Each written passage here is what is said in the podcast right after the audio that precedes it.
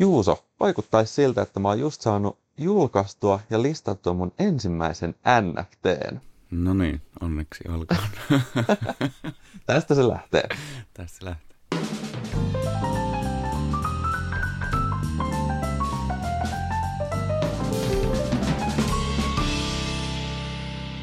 Tämänkin valokuvauspodcastin mahdollistaa Fotonordic. Fotonordic on just se palveleva kamerakauppa. Joo, me ollaan tosiaan täällä Svolväärin makuuhuone-studiossa. Minä ja Juuso Hämäläinen vieraana. Instagramista tuttu Juuso HD myös Twitterissä ja muualla ihan HD-miehenä kulkee tuolla pitkin katuja. Tervetuloa! Tähän tota, jaksoon Esa ei päässyt mukaan. Hän on just kunniakkaasti saanut muutettua omat kamppeensa uuteen kotiin tuolla Espoossa. Terveisiä, lämpimiä terveisiä Esalle sinne ja toivottavasti tota, kaikki sujuu hyvin. Mutta Juuso, meillä on tänään paljon asiaa. Tota, kolme teemaa erittäin lähellä sun tekemistä ja mennään, mennään suoraan ytimeen. Sä oot just hiljattain julkaissut sun toisen version Born of Nature äh, taidesaagasta. Joo. Mikä, mikä, mikä projekti tämä oikein oli? Eli Born of Nature tota, on yhteistyö mun ja toisen artistin David Popan kanssa. Ja David Popa on itse, se on maalaaja, se maalaa isoja muraaleja, eli tämmöisiä seinämaalauksia. Ja ö, se idea siihen ekaan osaan tuli pari vuotta sitten, kun me juteltiin ja mietittiin, että minkälainen yhteistyö voisi tulla aikaan, kun tota, maalaaja ja valokuvaaja alkaa vaan tehdä jotain yhteistyötä yhdessä tai yhteistä projektia yhdessä.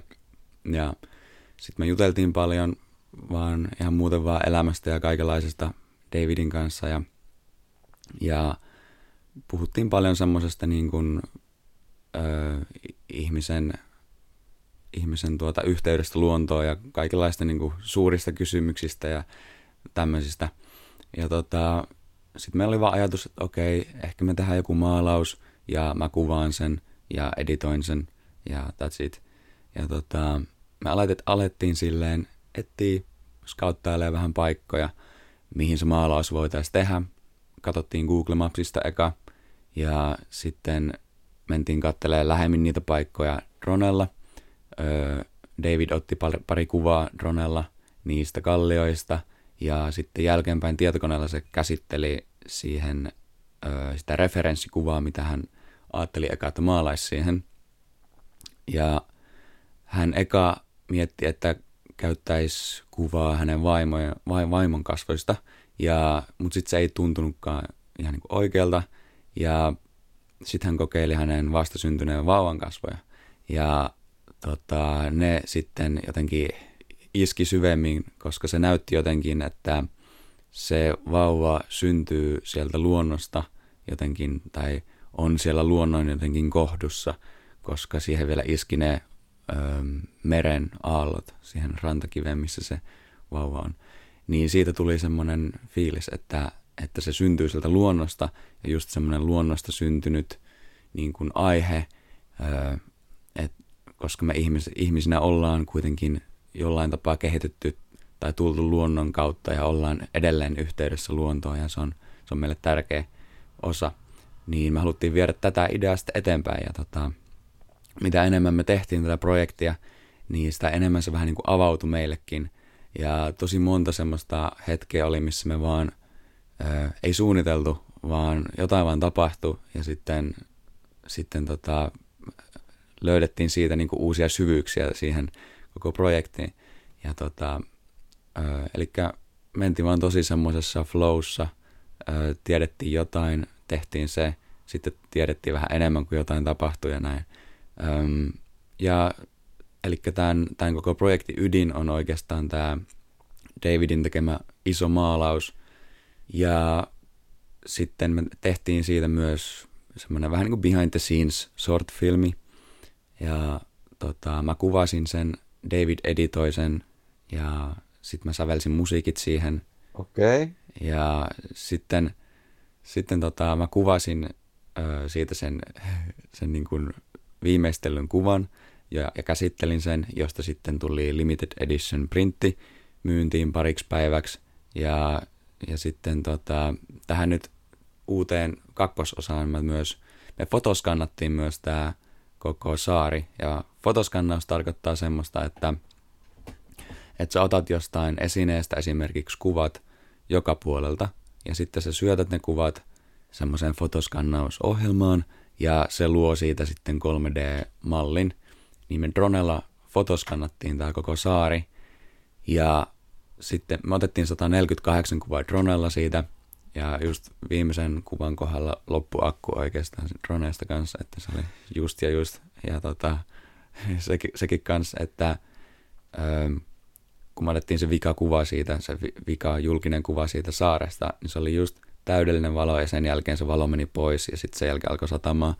Että se oli niinku ihan niinku tosi paljon tommosia, että just ja just saatiin joku juttu tehtyä.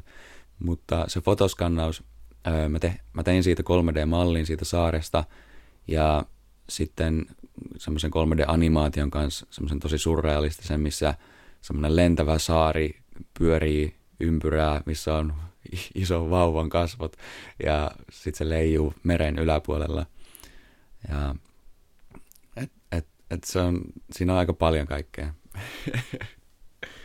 Tästä sun 3D-renderöinnistä myöhemmin tuli tämmöinen NFT, mutta palataan siihen vähän, vähän myöhemmin tosiaan. Ö, siis sä kuvasit videot, ö, stillikuvat, sävelsit, aika monta roolia tuli yhtäkkiä niin kuin Born of Naturein sulle lisää, mutta erittäin kaunista jälkeen mä satuin näkemään tämän lyhytelokuvan ja kannattaa siis varmaan kuuntelijoille vinkiksi Born of Nature googlettamalla, eiköhän se sieltä tupsahda, koska te pääsitte ihan uutisiin asti. Joo. Tota, uutisankkuritkin rupes olemaan häkeltyneitä. Joo, se oli tuossa tota, viiden jälkeen ohjelmassa ja näytettiin ja joo, t- nämä telkkarihostit siinä ö, ihan niin kuin, ne, se oli hieno nähdä, että ne ymmärsi sen ja sai niin kuin irti sen tavallaan pointin siinä, että miten, miten tota, me ollaan täällä vaan hetki ja sitten sit tota, niin kuin ne, se hostikin sanoi siinä, että, että pitää elää nyt, niin kuin, että olla tässä het- nauttia tästä hetkestä, koska me ollaan vaan täällä niin kuin tämmöinen lyhyt hetki ja tota, ei ole aikaa hukattavaksi silleen. Ja maalausta ei pääse enää katsomaan, koska mä ymmärsin, että teitte sen jollain öö, veteen liukenevalla. Joo, se on myös osa sitä teemaa, että, että se maalaus itsessä on myös ohimenevää, että, ja menee myös niin kuin luonnon, luonnon kanssa öö, ilman, että olisi millään tavalla vaaraksi luonnolle. Ne pigmentit, millä David maalas, on tehty oikeastaan kivestä. Öm, ennen se käytti myös luuta. Mä en tiedä, käyttikö nyt luuta, mutta ilmeisesti kiv, pelkkää niin kuin kiveä ja vettä. Se vesi oli, se oli niin kuin kiviseosta, jota se sitten sekoitti siihen veteen siitä ympäriltä. Niin sitten kun sataa, niin sit se alkaa liukenemaan pois. Tota, kerro vähän tästä säveltämisosuudesta. Sä oot nykyään sekä kitaristi että pianisti, eli siis multitalent. Milloin sä oot ruvennut soittaa musiikkia ja miten ihmeessä sä oot saanut inspiraation säveltää musa omiin teoksi? Mä aloin soittaa kitaraa oikeastaan jo ennen valokuvausta, joskus 11-vuotiaana. Ähm, mutta sitten valokuvaus tuli ja vei kaiken, kaiken tota, äh, fokuksen.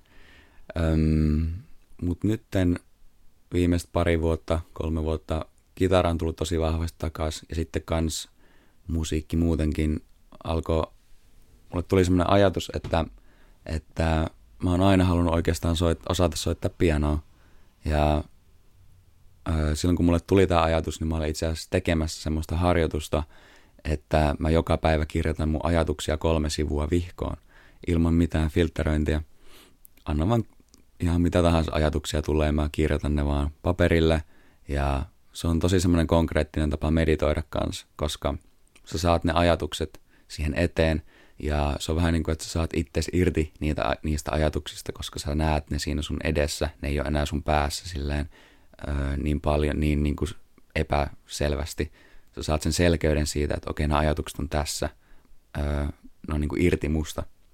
Niin mulle tuli ajatus, että, että mä aina haluan osata soittaa pianoa. Okei, mä kiirretin sen. Sitten mä niin kuin, katoin niitä ajatuksia, että okei, että no mikäs mua oikeastaan estää. Ja sitten mä katsoin niitä sanoja siinä paperilla ja että, niin kuin, näen sen niin selvästi, että eihän tässä mikään muu estä kuin nämä ajatukset. Että mua ei ole mikään muu estä tässä opettelemasta. Sitten mä olin mun perheen luona just silloin ja mä, mä kävin hakemaan varastosta vanhat kosketinsoittimet ja sitten mä soittelin seuraavat viisi viikkoa, neljä tuntia päivässä, opettelin vain YouTubesta soittele, miten soitetaan pianoa ja kaikkea basicseja ja sitten kans musiikin teoriaa ja tällaista. Ja aina kun, aina kun sitten tuli jonkinlainen ajatus siitä, että eihän tässä nyt ehkä opikkaan tai ehkä liian myöhäistä tai kaikkea näitä niin kuin, ää, ajatuksia, jotka haastaa vähän niin itseensä tai yrittää saada lopettamaan tai pysyä siellä mukavuusalueella tai jotain, niin aina semmoisessa vaiheessa muistutti itse siitä, että miten selvästi näki ne ajatukset siinä paperilla ja sitten huomasi taas siinäkin hetkessä, että nämä on vaan niin kuin tämmöisiä no, ääniä, että ei, ei näitä tarvi edes ottaa tosissaan. Voi niin kuin ottaa itsensä irti niistä ajatuksista. Ja sitten on taas helpompi jatkaa, koska, ne ei, koska niille ei anna sitä valtaa määrätä, mitä sä teet tai mitä sä et tee, tai mitä sä et pysty tekemään tai pystyt. Sitten mä vaan jatkoin ja jatkoin ja tota, siitä puolen vuoden päästä mulle tuli ajatus, että, että tota, hei, että on mahdollista laittaa tämä kosketinsoitin kiinni vaikka iPadiin tai ö, lä- läppäriin. Ja tota, sitten kun on semmoisia ohjelmia, mistä, mistä saa erilaisia instrumenttien ääniä ö, siihen kosketinsoittimeen ja voi nauhoittaa eri raidoille niitä ääniä, niin sitten mä ymmärsin, että okei, että on mahdollista niin kuin, tuota, sä, niin kuin säveltää vaikka iPadilla ja tota, sillä kosketinsoittimella. Sitten mä innostuin siitä ideasta ja aloin kuuntelemaan tosi paljon niin kuin kaikkea leffamusiikkia ja tämmöistä ja kuuntelemaan tarkemmin, että miten on rakennettu ja silleen. Ja sitten aloin kokeilemaan ihan huvin vuoksi niin kuin iPadilla sävelsin pari ekaa biisiä. Ja tota, sitten mä käytin niitä musiikkia jossain niin kuin mun storin taustalla vaan Instagramissa ja tota, ihmiset tuli kysellä, että mikä biisi tää on. Ja sitten mä vaan sanoin, että ei tää ole mikään oikea biisi, että tää on tämmönen mun testi. ja sitten ihmiset alkoi sanoa, että okei, mutta mistä tämä voi ostaa? Ja sitten tota, öö, mä päätin, että okei, mä teen vielä muutaman biisin, että mä saan niin kuin albumin verran biisejä ja julkaisen sitten Spotifyssa ja Apple Musicissa ja iTunesissa ja tällä. Ja sitten se on niin kuin ollut, ollut tota, se on tullut hauskasti osaksi mun työtä niin kuin, mm, yhdistynyt valokuvauksen ja kuvan käsittelyn kanssa. Mä oon animoinut jotain, niin kuin, mä animoin niin kuin mun vaan valokuvia jollain tapaa, että ne liikkuu vähän silleen, vaikka revontulet vähän näyttää, että ne liikkuisi tai jotain. Ja sitten siihen säveltänyt taustalle musiikin. Nyt sitten on tullut toi 3D-animointi hiljattain ja nyt sekin yhdistyy näiden kaiken kanssa. Se tota, vaan menee jotenkin flowssa, kaikki tulee, tulee yhteen. Se on, kun, kun vaan antautuu sille, että okei, musta tuntuu, että mä halusin osata ton. Sitten vaan menee ja tekee se ja sitten näkee myöhemmin, että miten, miten se saattaa jotenkin tulla osaksi jotain tärkeää juttua. Joo, siis näin valokuvaajan silmin, kun katsoo sun työtä, missä on valokuvia, 3D-grafiikkaa ja musiikkia sotkettu äh, sinne sekaan, niin se on, se on, huom- se on todella vaikuttavaa, koska sä oot niinku one man show. Meillä oli tämä samanlainen läppä, kun vedettiin viikko sitten konsertti tuolla Trollfjordissa. Eli saatiin klassinen piano ja pianisti katamaraanin kannelle, ajettiin vuonon perälle ja pistettiin soimaan, niin mä olin kanssa one man show, mm. oli ja tota, kolme kameraa ja miksaus ja kaikki. Mulla oli kyllä niin kuin, perse oli tulessa koko ajan, mutta ihan, ihan hyvä lopputulos siitä. Ihan käsittämätön lopputulos. Siis sulla on albumi julkaistu Spotifyssa. Onko sekin Juuso HD-nimellä? Se on Juuso Hämäläinen nimellä. Okei. Eli kaikille kuuntelijoille vinkki, käykää tsekkaamassa. Mistä sä saat inspiraation tehdä musiikkia?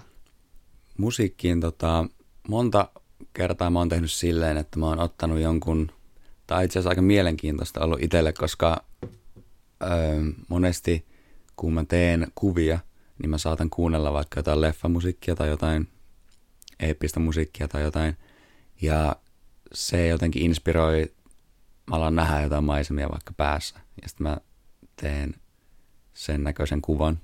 Ja nyt sitten kun mä teen musiikkia, niin mä oon ottanut esimerkiksi jonkun mun vanhan kuvan ja katsonut sitä ja niin kuin kuulustellut vähän niin kuin, että miltä tämä kuva kuulostaa. Ja sitten alkanut tulla vaan jonkinlaista melodiaa. Se ehkä, sitä on vaikea vähän selittää, mutta koska se on tosi semmoinen intuitiivinen lähestymistapa, mutta mä vähän niin kuin fiilistelen sen kuvan tunnelmaa ja tunnen jonkinlaisen tunteen tai jonkinlaisen fiiliksen vaan it, itteni sisällä. Ja sitten pianolla mä etin vähän niin kuin sen melodian, mikä matchaa sen fiiliksen kanssa. Sitten alkaa tulla melodia ja mä katson sitä kuvaa ja mä soittelen ja se tarina niin kuin muodostuu siinä. Joo, mä oon kuullut ennenkin, että esimerkiksi just toisinpäin, sanotaan niin kuin vaikka maalaajat, ne saattaa nimenomaan kuunnella jotain biisiä ja sitten sen mukaan visualisoida heidän tunnetilojaan, mitä se biisi luo. Ja nyt sä teet tavallaan jopa toisinpäin, että katsoo jotain kuvia ja tota, sitten kun sä katsot kuvia, niin sä sävellät sun tunnetiloja siitä. Tosi, tosi mielenkiintoista. Okei, okay, Born of Nature 2 tehtiin kolme kappaletta NFTtä. Tota, nyt, nyt mennään vähän erikoisempaan aiheeseen, mutta Juuso, voiko sä ihan alkuunsa selittää, mikä on NFT? No ihan simppelisti voidaan sanoa se esimerkki, niin kuin, että jos Mona Lisa-taulusta on se yksi ja aito versio, ja ihan sama miten hyvän feikin tai aidon näköisen feikin sä teet siitä, niin se ei tietenkään ole samanarvoinen. Eli se ainutlaatuisuus siinä on se, mistä se hinta tulee.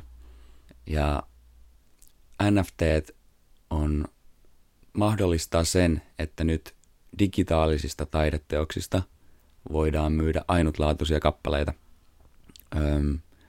se tarkoittaa sitä, että niihin tiedostoihin vähän niin kuin koodataan semmoinen aitoustodistus ja sitä ei voi kopioida. Ja siitä tulee sitten se hinta tai arvo sille digitaaliselle tiedostolle. Ja nykyään voi sitten myydä niin kuin samalla tapaa kuin tauluja on myyty, niin vaikka videoita tai kuvia silleen, että se on vain se yksi ainut kappale. Sä voit myös tehdä myös vaikka 50 edition kuvia, että niitä on 50 vaan olemassa. Okei. Okay. Ja nyt kun sä pääsit tänne Svolväriin vieraaksi, niin mähän innostuin heti kuulemaan lisää tästä NFT-maailmasta ja sä opetit mulle heti, että, että miten homma toimii. Ja me laitettiin äsken tota, multa semmonen kuva, missä on malli, poro ja tähtitaivas. Ja oli ihan testi mielessä tuommoiselle Foundation-sivulle NFTksi jotenkin to, sormet kihelme, että tästä varmaan tulee jotain suurta. Mutta tota, se ei ollut ihan helppo juttu. Että jos sä et olisi tullut vieraaksi, niin mä en olisi iki maailmassa ruvennut tähän hommaan itse. Öö, mitä ihmettä me oikein siis tehtiin? Näitä tota, marketplaceja, eli sivustoja, missä sä voit myydä NFTitä, on erilaisia. Ja me nyt mentiin tähän Foundationiin. Foundation on semmoinen, mihin sun pitää saada kutsu joltain, joka on jo siellä sisällä – ja mulla oli yksi kutsu jäljellä, niin mä annoin sen sulle, kutsuttiin sut sinne, ja ennen kuin sä pystyit kirjautumaan sinne, sulla piti olla Metamask, joka on siis kryptolompakko, eli se on vaan semmonen periaatteessa lisäosa Chromeen, ja tota, johon tehdään käyttäjä ja sitten sinne kirjaudutaan. Siellä sä näet sun kryptovaluutat, Ethereum-valuutat, Ethereumia käytetään yleensä näissä NFT-marketplaceissa ostamiseen ja myymiseen. Eli sitten kirjauduttiin sille Metamask-käyttäjälle sinne Foundationiin, ö, alettiin laittaa sitä sun kuvaa sinne ja siinä vaiheessa, kun tehdään se minttaus, joka tarkoittaa sitä, että koodataan se NFT-koodi siihen tiedostoon, niin se maksaa semmoisen semmoisen tuota gas fee-nimisen maksun. Ja, Kaasuraha. Joo, kaasumaksu, kustannus. Se maksaa semmoisen ja se, sehän hinta vaihtelee ihan jatkuvasti. Se, jotenkin se vaihtelee sen mukaan, mitä kiire, kiireisempi tai jotain tämä blockchain koko härveli on siinä Joo. hetkellä ilmeisesti. Mä huomasin myös tämän, koska kun me aloitettiin, niin se oli noin 60 dollaria ja siinä vaiheessa, kun mä olin klikkaamassa sitä, että maksa se maksu, niin se olikin jo yli 100 dollaria. Joo. Mutta tota, mullahan ei ollut näitä et, Ethereumeja täällä. Joo, Joo eli tämä, tämä pitää maksaa Ethereumilla sen Metamaskin kautta, ja sulla ei tietenkään ole siellä mitään, kun sä just teit sen käyttäjän, niin sitten meidän pitää eka siirtää sun pankkitililtä rahaa johonkin, koska sä et voi siirtää suoraan sinne Metamaskiin. Sun pitää siirtää se johonkin palveluun, josta sä voit ostaa Ethereumia ja sieltä siirtää se Ethereum Metamaskiin. Me käytettiin CoinMotion-palvelua tähän. Se oli ilmeisesti suomalainen. Joo, Vaikutti suomalainen. ihan todella laadukkaalta. Todella. Joo, mä tykkään siitä. Se on tosi simppeli ja tota, hyvä ollut joo, sen kautta otettiin rahaa sun tililtä ja ostettiin Ethereumia sieltä ja sitten siirrettiin se sun Metamask-lompakkoon. Ja sitten me pystyttiin maksaa se minttausmaksu. Paitsi ei pystytty, koska se hinta oli noussut niin paljon, että mulla taas Ethereumit loppu. Ja siis nyt jos laitetaan vähän perspektiiviä, niin tämän päivän arvo Ethereumille on jotain, yksi ETH-kolikko on jotain yli 3000 dollaria. Varmaan euroja. Ja, ja tota, tämä gas fee, tämmöinen kaasumaksu, niin se olikin yhtäkkiä sit pari hunttia. Ja mulle ei ollut näitä ETH-kolikkoja tarpeeksi, niin Juuso lähetti sitten sen takataskusta pikkusen semmoisen pienen palan ETH-kolikkoa mulle, että me saatiin tämä maksu maksettua. Joo, näin se meni. Ja sitten se listattiin sinne Foundationiin. Joo me määriteltiin siihen ihan huvin ja urheilun vuoksi alimmaksi hinnaksi yksi ETH-kolikko. Mitä tapahtuu, jos joku menee ja tarjoaa sen? Voiko sen vaan suoraan ostaa sillä yhdellä vai mikä tämä on tämä tyypillinen tapa käydä kauppaa? Foundation toimii silleen, että, että sitten kun joku tarjoaa siihen sun pyydetyn, sen sun pyydetyn hinnan, niin alkaa 24 tunnin huutokauppa – ja tämän aikana sitten muut ihmiset voi tarjota siitä vielä enemmän. Ja sitten kun on viiden, viimeiset 15 minuuttia, niin silloin jos joku tarjoaa, niin se aika menee aina takaisin siihen 15 minuuttiin. Ja sitten se on aina välillä tosi jännittävää tota noin niin, seurata, jos sinne alkaa se vi- viimeisten minuuttien aikana tulla lisää tarjoajia ja sitten – syödään popparia ja katellaan, että mihin, mihin asti se nousee sitten. Joo, tuskin tästä mikään Mona Lisa on tulossa, mutta olisi kiva antaa vähän niin kuin semmoista kontekstia myös tästä NFTn hintamaailmasta. Esimerkiksi äh, sun kolme kappaletta NFT-töitä Born of Natureista meni kaupaksi, mutta kuinka monta ETH-kolikkoa niistä maksettiin? Yksi niistä oli niin kuin kolme ETH. Yksi oli kans kolme ETH, mutta sen jälkeen se myy, tai se keräilijä sanoi, että mä laitan vielä yhden ETH teille tippinä suoraan teidän lompakkoon. Ja tota, sitten yksi meni 3,5 ETH. Siis täällä on jotain keräilijöitä, jotka tykkää ostaa näitä töitä. Joo. Ja näillä töillä saattaa olla ihan jäätäviä hintoja. Mulle tuli just vastaan tämmöinen ihan pikselin, pikselilaatikolta näyttävä apinan kasvo.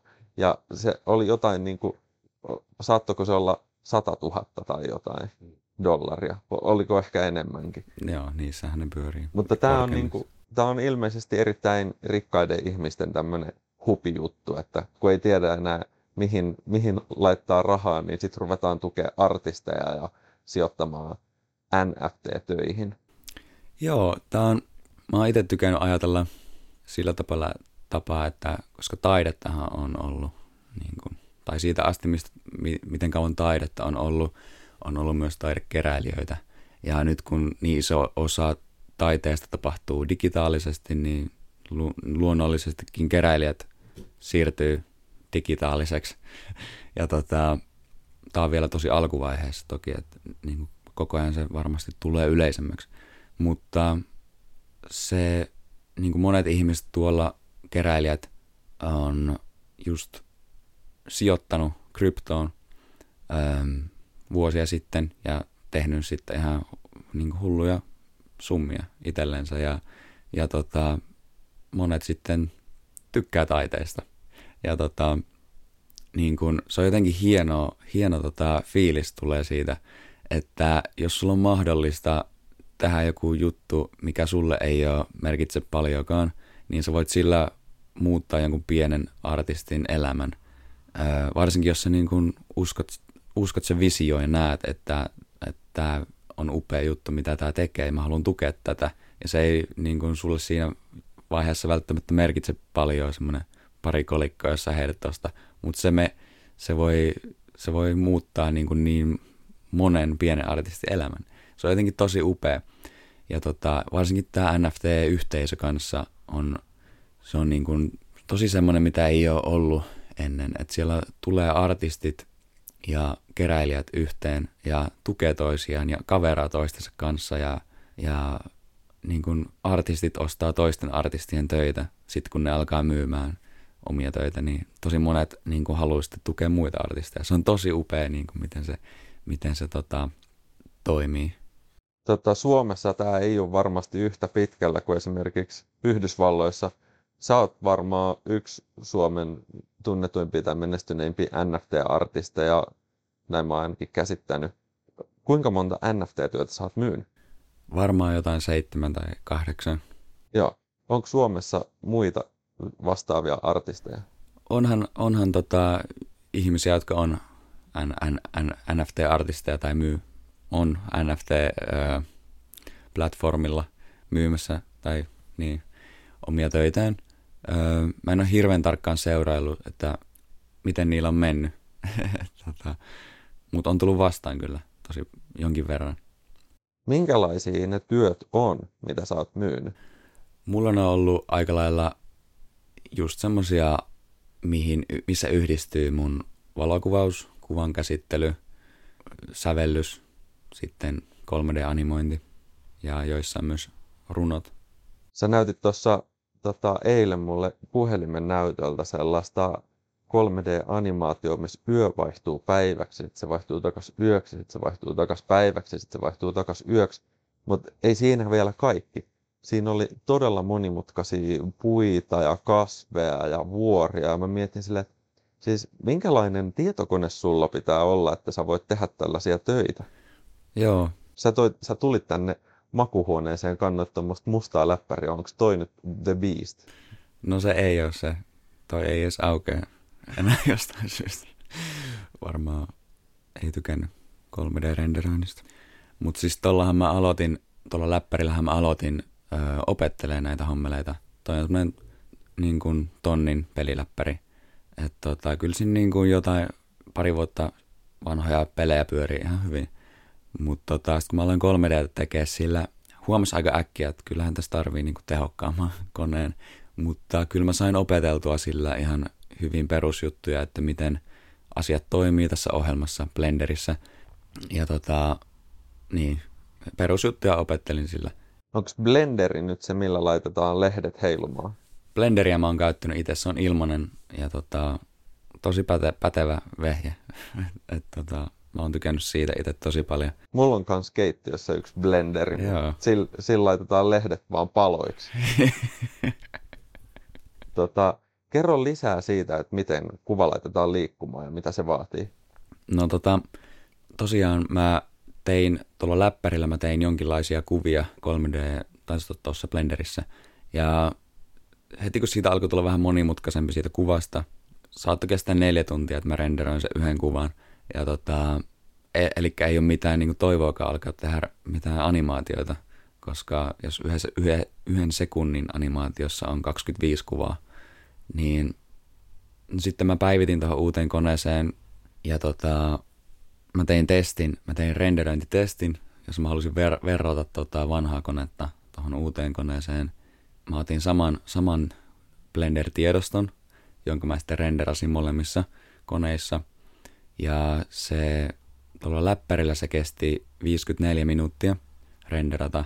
Ja sitten tällä uudella koneella se kesti 19 sekuntia. Okei. Okay. Eli se on niin kuin vertaisi jotain kävelyvauhtia avaruusrakettiin. No todellakin. Ja siltikin, siltikin tota, noi, tuolla uudellakin koneella, niin jos se, jos se niin kuin rakennelma siellä on tosi vaativa, öö, niin 20 sekunnin animaatio saattaa kestää 20 tuntia renderata. Se olisi sitten tuolla läppärillä ollut vuoden se homma. Se olisi vuoden homma ollut sitten sillä. Mikä tekee kuvan liikkumisesta haastavaa? Tai niin kuin, että mihin se laskentateho, onko se just ne lehdet? Mitä monimutkaisempi se, se rakennelma siellä on, ja eli jos on niin kuin tosi, jos mietitään vaikka jotain palikkaa, palikka on yksinkertaisempi kuin ympyrä, tai semmoinen, missä on niin kuin tosi smoothi, smoothit reunat, koska siinä on silloin enemmän semmoisia niin enemmän yksityiskohtia, koska se on semmoinen smoothimpi. Ja sitten jos on niin kuin tosi paljon tämmöisiä asioita siellä 3D-rakennelmassa, missä on paljon yksityiskohtia, ne luo sitä haastavuutta, monimutkaisuutta. Sitten kanssa tekstuurit, jos käyttää tosi iso resoluutioisia tekstuureja, ne luo lisää sitä vaativuutta siihen ja sitä raskautta siihen. Ja mikä on tekstuuri tässä tapauksessa?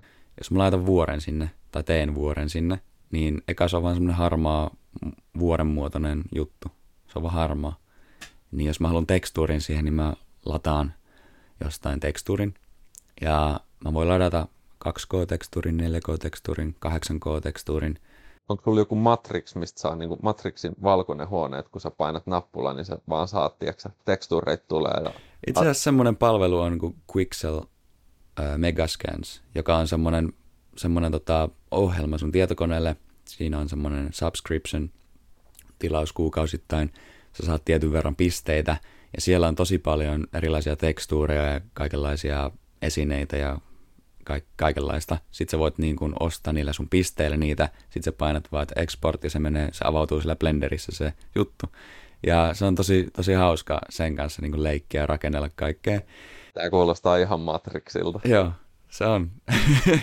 ja tota, joo, sitten jos laitat, kannattaa niin kuin valita pieniä tekstuureita, jos se esine on kaukana, koska muuten se joutuu laskemaan turhaan vai niin kuin tekee raskaamman siitä.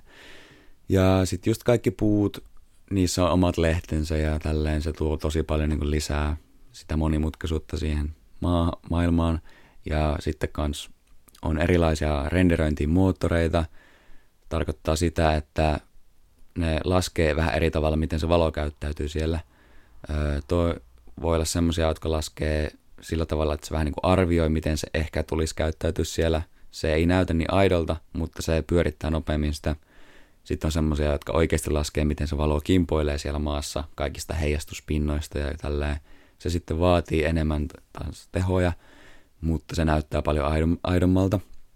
Ja sitten kans jos lisää sumua esimerkiksi, niin se taas vaatii tosi paljon enemmän öö, siltä, koska se joutuu laskemaan tosi paljon eri tavalla, miten se valo käyttäytyy siellä.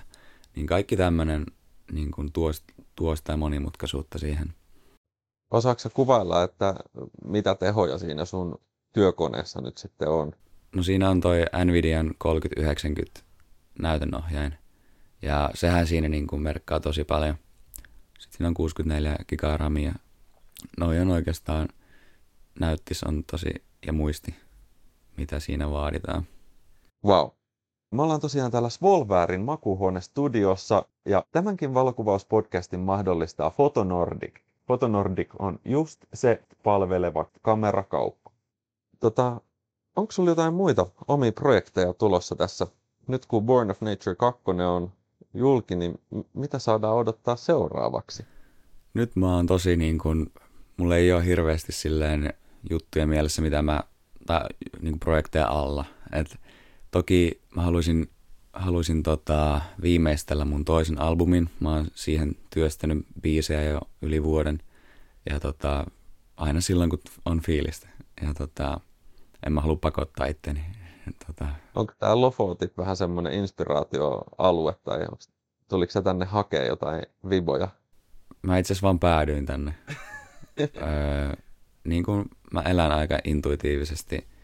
Teen sitä, mikä tänään tuntuu hyvältä.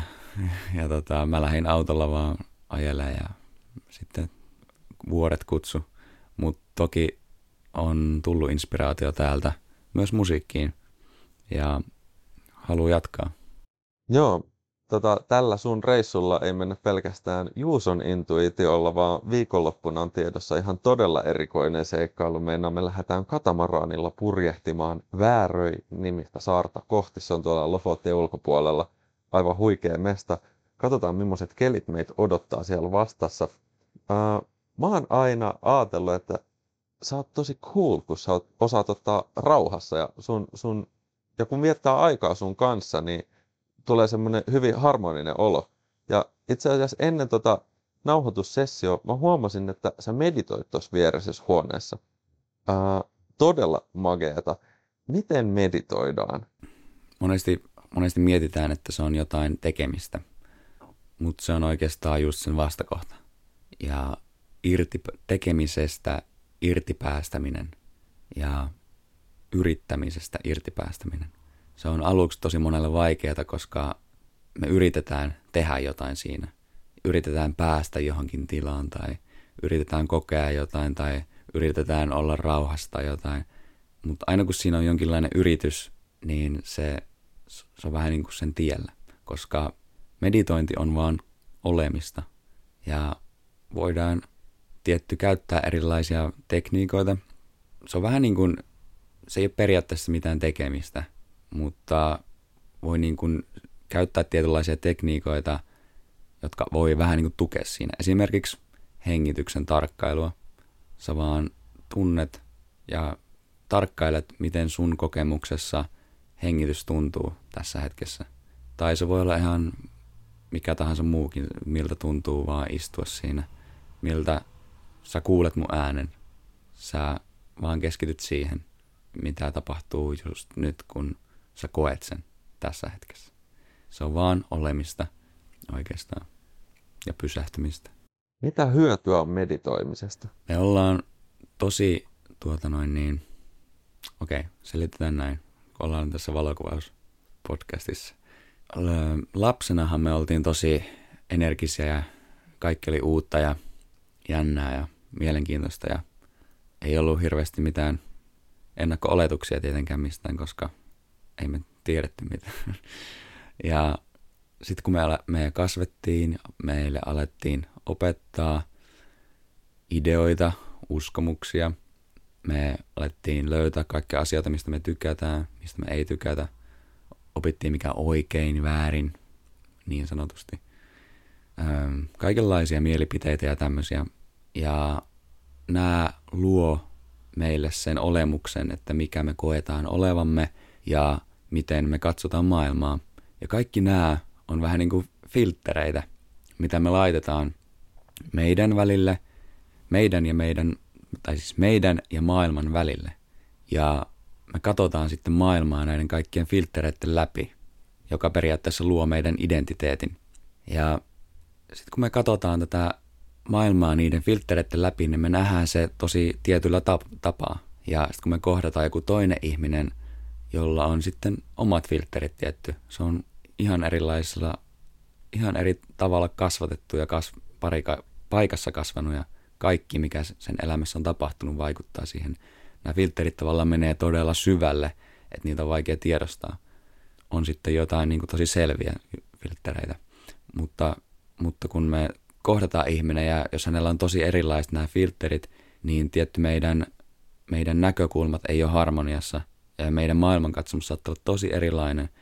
Ja ongelmahan ei ole se, että näitä filtereitä on, koska me, me tarvitaan meidän identiteetti, että me voidaan, me voidaan keskustella ja kohdata toi niin kuin, käyttäytyä. Ihmis, se on tärkeä osa ihmisyyttä. Mutta ongelma on se, että me ei tiedosteta, että nämä filterit on, on niin kuin tässä. Me ei olla oikeasti ne, vaan me katsotaan niiden läpi, me koetaan niiden läpi maailmaa.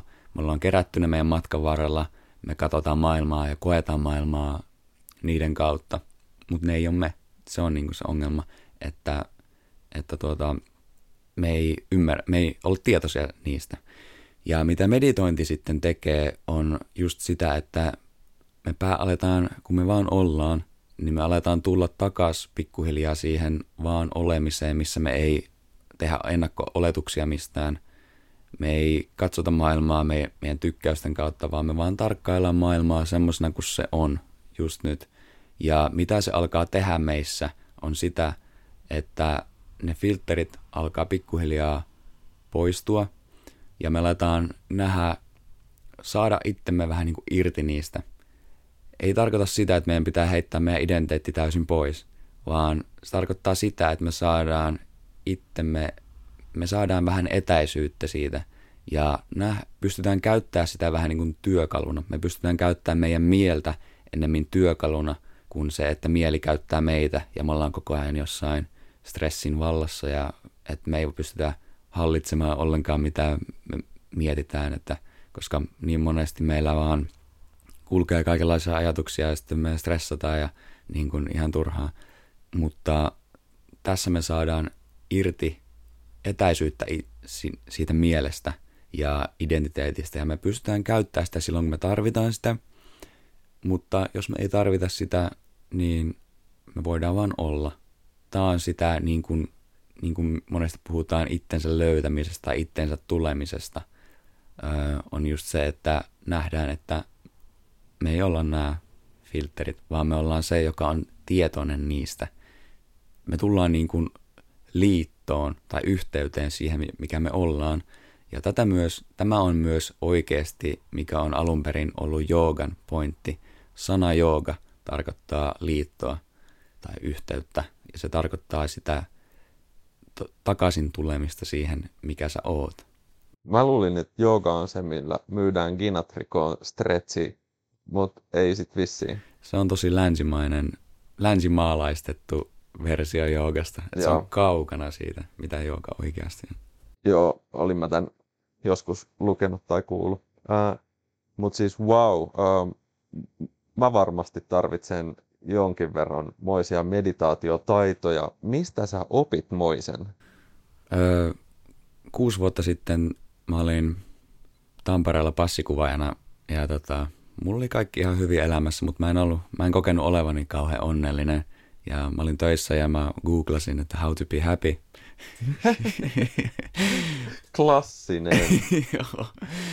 ja sitten tuli tosi paljon kaikkea näitä tota, perusjuttuja, että nuku hyvin, syö hyvin, liiku. Ja sitten monessa paikkaa oli, että meditoi. Mä olin, että meditointi, että mikä juttu, että eikö tää ole joku ihan huuhaa, huuhaa hommeli, että en mä oikein tiedä. Ja sitten tota, sitten se alkoi tulla niinku vastaan monessa paikassa ja mä, mä aloin sitten, että okei no, katsotaan YouTubesta jotain ja siellä mä katsoin jonkinlaisen videon, joku The Non-Bullshit Tutorial How to Meditate tai jotain tämmöistä. Ja siinä sitten kerrottiin, mitä meditointi on ja mitä se ei ole. Ja sitten mä päätin, että okei, mä otan kaksi kuukautta ja joka päivä 20 minuuttia mä meditoin. Ja jos mä en näe mitään, mitään eroa itsessäni, niin sitten mä vaan lopetan. Että en, en mä menetä tässä mitään. Ja sitten mä aloin nähdä vaan jossain vaiheessa, että ihan kuin mun aistit olisi vahvemmat tai selkeämmät. Ja mä olin, oli vaan niin kuin iloisempi fiilis, ihan vaan ilman mitään syytä. Ja sitten kanssa tuli semmoisia pieniä hetkiä, että niin kun käveli vaikka kadulla, oli tosi kiireinen katu, autot ajeli ja ihmiset käveli ja tälleen. Mutta silti siinä tuli semmoinen vähän niin kuin, että kaikki tapahtuu hidastuksena melkein. Että niin kuin tosi kauniisti pysty keskittymään jokaiseen ääneen ja hetkeen ja kaikki tuntui tosi semmoiselta harmoniselta ja linnut lenteli ja niin kuin, et, et mä mietin, että mikä, mikä tämä on, että, että mitä oikein tapahtuu. Ja, Taas ollaan Matrixissa. Joo, ja tota, en, en ymmärtänyt mitä tapahtui silloin tota, siinä hetkessä. Ja, mutta jotenkin huomasin, että varmasti liittyy jotenkin tämmöiseen meditointiin. Ja... Mutta tähän ei liittynyt mitään muita aineita. Joo, ei, ei että tota, mä olin töihin just menossa, että aamukahvia kummempaa ei varmastikaan liittynyt. Hyvä. Sitten sit me uskalletaan suositella kaikille muillekin meditointia. Ehdottomasti. Tota, ihanaa keskustelua. Juuso Hämäläinen, suuri kunnia saada sut vieraaksi valokuvauspodcastiin. Nyt pistetään pillit pussiin ja lähdetään nauttimaan ulkoilmasta. Joo. Kiitos. Tämäkin valokuvauspodcast on tehty yhteistyössä Fotonordicin kanssa. Fotonordic on juuri se palveleva kamerakauppa.